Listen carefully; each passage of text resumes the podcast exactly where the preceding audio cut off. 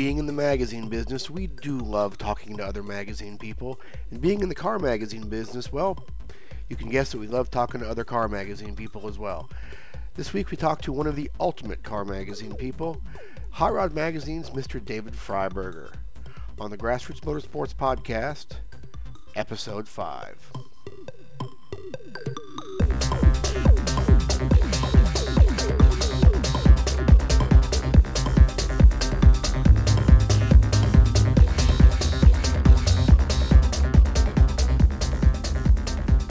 Welcome, everyone, once again to the latest edition of the Grassroots Motorsports and Classic Motorsports podcast. This is the official podcast of Grassroots Motorsports Magazine and Classic Motorsports Magazine. My name is JG Pasterjak. I am the art director of Grassroots Motorsports and Classic Motorsports magazines. And I'm Sarah Young. I'm the copy and design editor for both magazines. And this is uh, our look behind the scenes of what we do at a at a internationally famous car magazine and, and some of the fun conversations we have that uh, don't really make their way into the magazine. It's our, our little special peek behind the curtain, if you will. And if you're not familiar with uh, our magazines, Sarah, you can fix that problem, can't you? I can fix it by 20% about.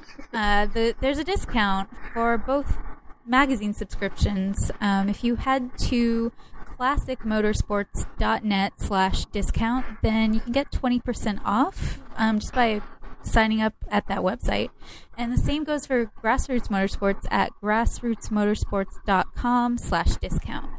Excellent. And you can use that to subscribe or renew. So if you if you like what you're listening to uh, and you're not a subscriber, that would be an excellent excellent way to support this. Uh, all right. So who is on the big show today, Sarah? Who we got? David Freiberger. David Freiberger, a gentleman that uh, probably needs very little introduction, but uh, we will do it anyway. He is the well, you, have probably got his official title Hot written Rod down there. Brand yeah, manager. He, yeah, he's so, basically the guy at Hot Rod Magazine, and of course, Hot Rod is is an iconic title, um, and it's really really fun to talk to talk to other folks in the business just about sort of where they think this business is and where it's going. And, and a guy like that, you know, has has seen amazing things in his time. And he's a, you know he's not an old man; he's a young man, but he's really been there for you know the genesis of the modern car magazine. Yeah, and he also knows where the industry is heading in the future. Well, it, it was interesting that, and I, I'm not going to spoil too much of the interview, but it was it's always interesting for us to talk to folks with larger budgets um, and and kind of see some of the stuff that we're doing that that they sort of do on a larger scale. And you know, we have a very small staff, but we're a very creative staff. And I, I think we, we managed to, to work around our, our limitations pretty well. But it's neat seeing the the fact that we are doing some of the things that they think are going to be successful in to promote our magazine, or we're, we're at least trying um, that that they they seem to, to think are going to be the future of the publishing industry. So, where were you guys when you were having this interview? Uh, we were at Willow Springs International Raceway, and uh, that's why if you hear any clanging or banging in the background, um, we were actually in sort of a banquet room there. We were there to drive the new Dodge Viper uh, SRT, so I think we talked to each other just after lunch and the catering crew was still there breaking down the banquet tables. So any any banging or clanging that you hear is um, certainly uh, we tried to avoid that, but we are under certain technical limitations, and we wanted to to record the conversation for posterity nonetheless. Um, so please excuse that. It's atmospheric. It is. All right, so uh, without further ado, here is our conversation with Mr. David Freiberger.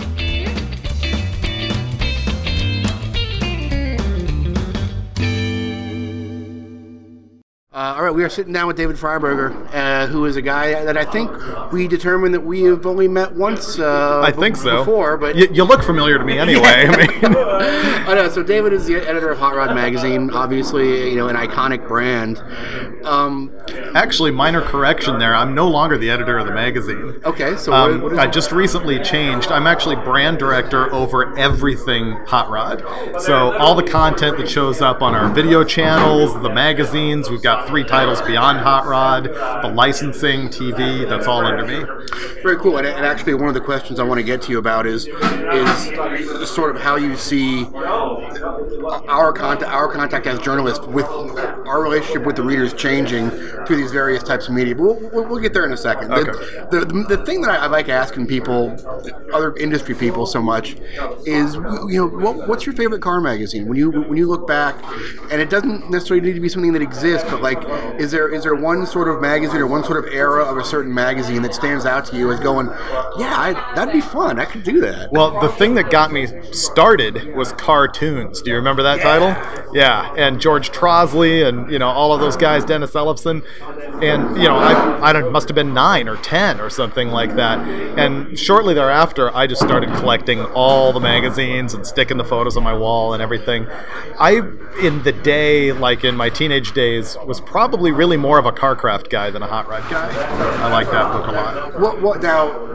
You're we're about the same age. I'm 43, and you're 46 or 7, Okay, so 46. we we had about the same high school experience. I mean, Yep. a 68 Camaro meant the exact same thing at my high school that it did at yours, probably.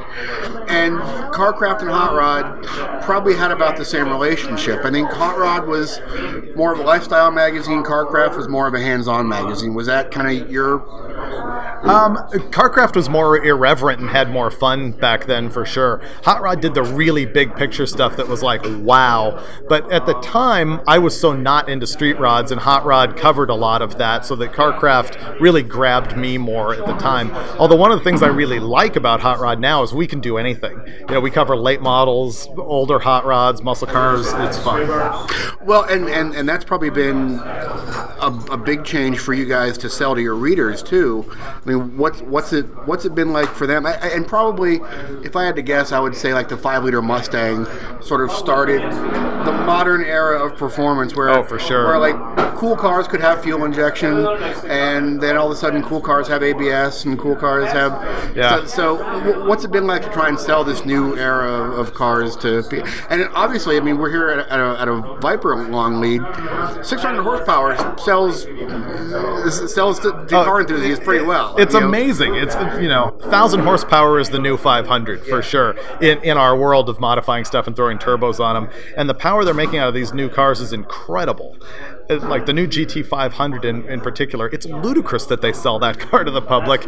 And our audience is the type of guy where they're building a hobby car that's probably something old, but their daily driver or their other hobby car is one of the new muscle cars. Okay. You see that a lot. Our readership actually has a lot of trucks too. Trucks are huge. We have more truck readers than four wheel and off road, just because that's the way the demographics fall out. That's very cool. Yeah. So, do you, do you think is are people's paradigm of what a hot rod is changing? I mean, when I you know, when I think of hot rod, obviously being my age and my experience, you know, a '68 Camaro, a Nova, a Chevelle, that you know that that is that's still sort of the archetypal hot rod. Well, you know, hot rod is one of those terms that's so generic and yet so specific it means different things to different people.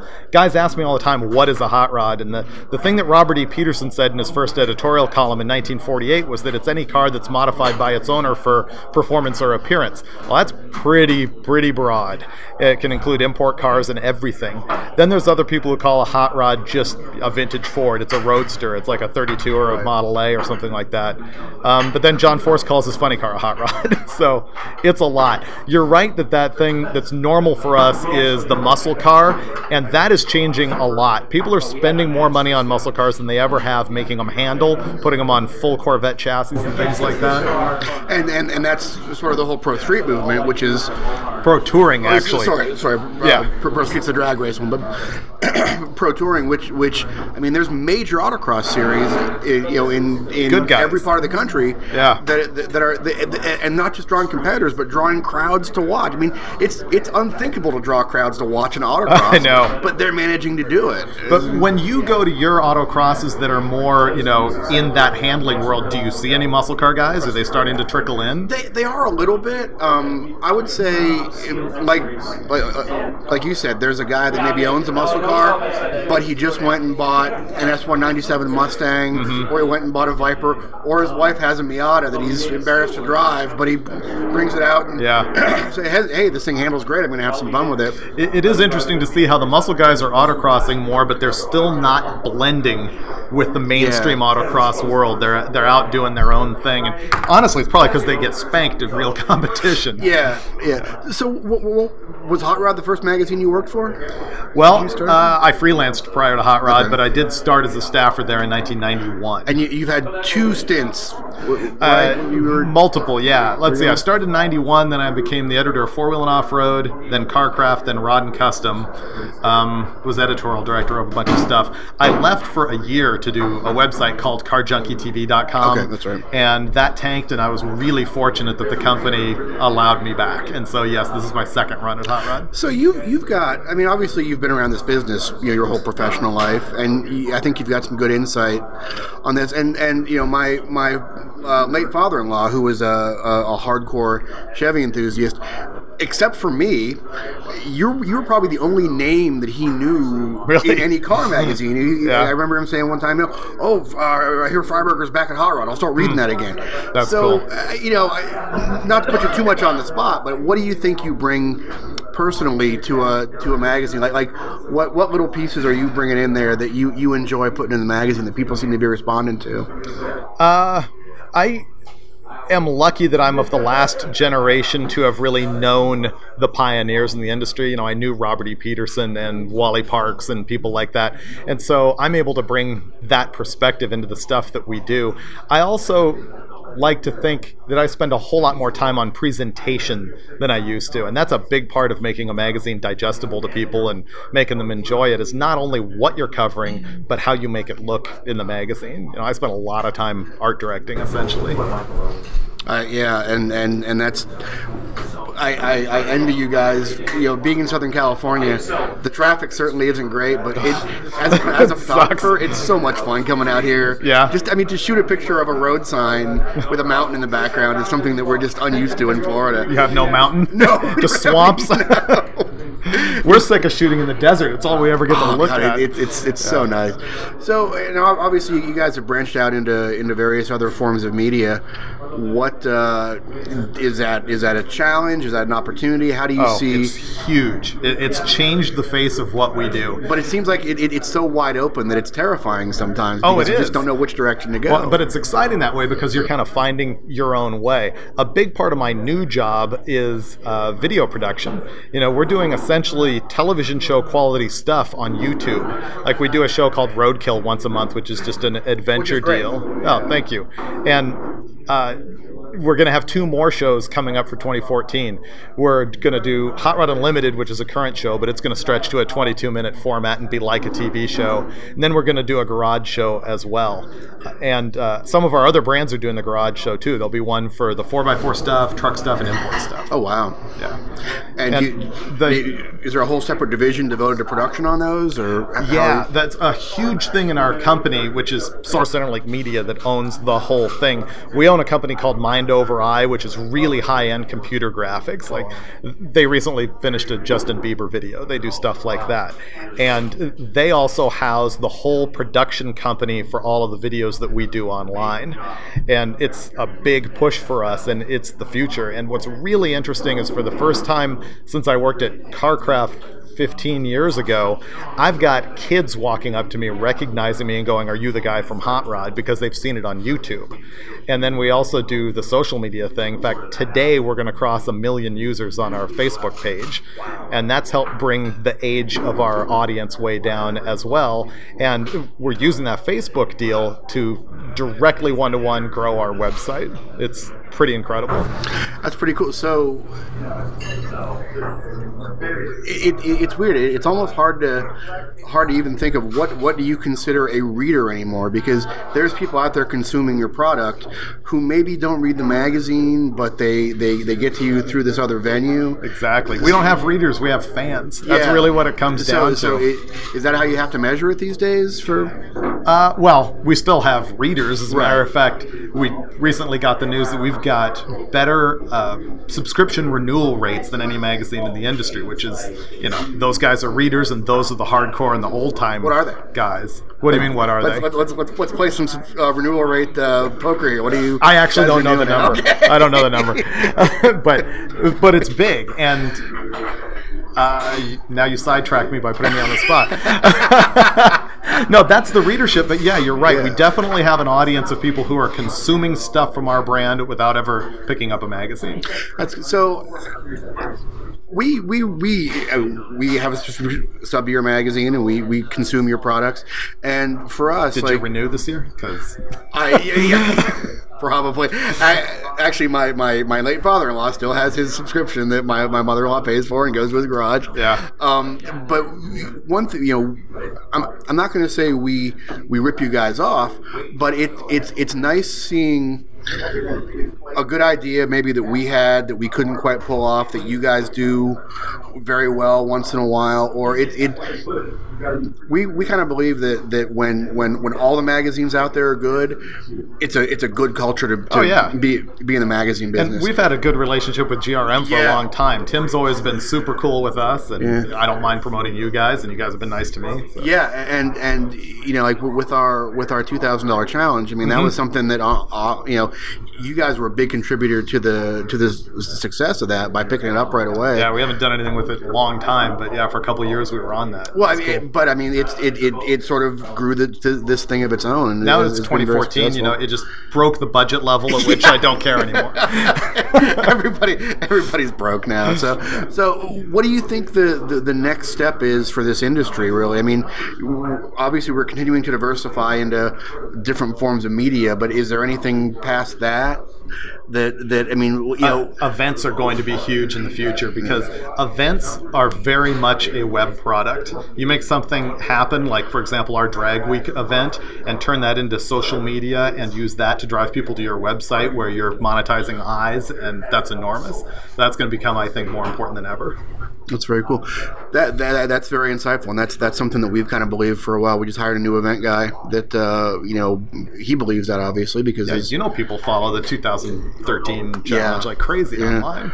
Um so what are you driving these days Oh, all sorts of junk. You know, I I'm legendary for having more cars than actually run and drive. I think I've got 19 or 20 right now. But uh, the thing I drove up here today is just 98 Grand Cherokee. Oh, cool. You know what the problem is? Is my commute is so bad. It's 28 miles and it's always an hour. And the record worst ever is two and a half hours. You're rotting in traffic, and it's not fun to sit in a muscle car with no air conditioning and no radio. You know, overheating Yeah. in traffic. It just it takes the fun out of it. is is there anything that you've like in this industry we have to kind of stray away from loyalty a bit because we have to sort of sort of play every side of the field but we all sort of have our little favorite things is there anything you've had for a while that you kind of still oh, i'm never selling that or Oh, well, I still have my first car that I got oh, when Oh, I was really? 15. It's a 70 Dodge Super Bee. Oh, and wow. We've done some stuff on video and in the magazine with it. A lot of people have seen that.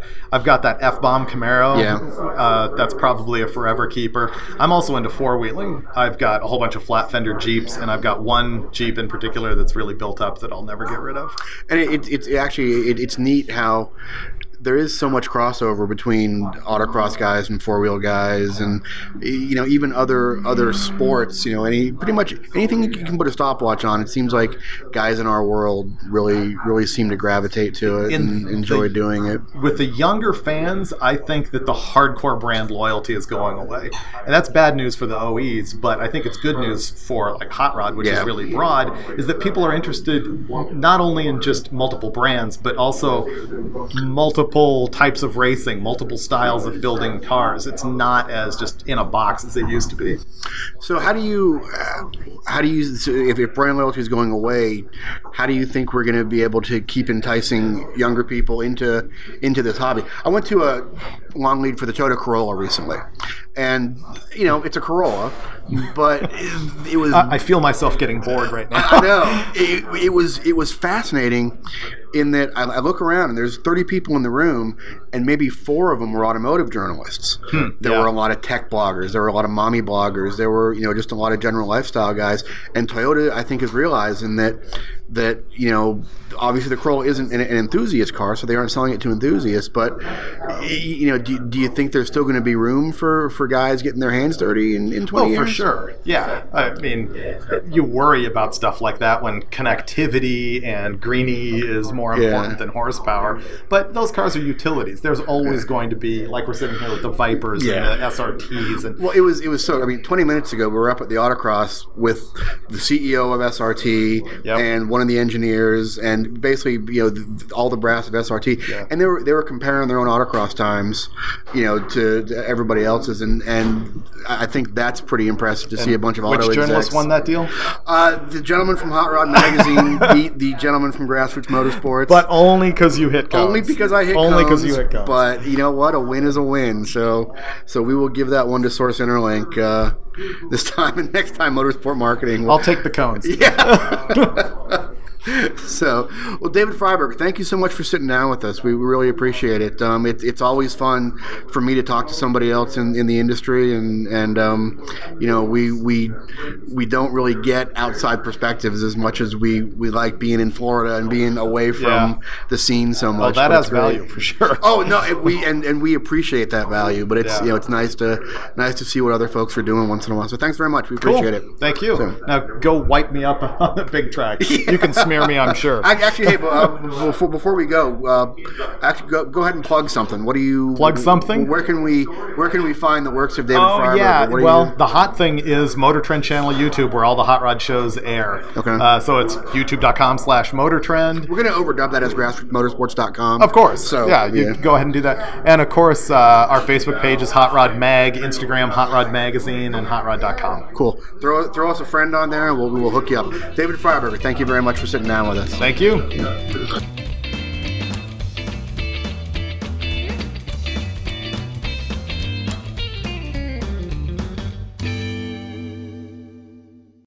So that was our chat with David Freiberger. Sarah, what uh, what did you learn? What was the most important thing that you're taking away from that conversation that you're going to use to do your job better now?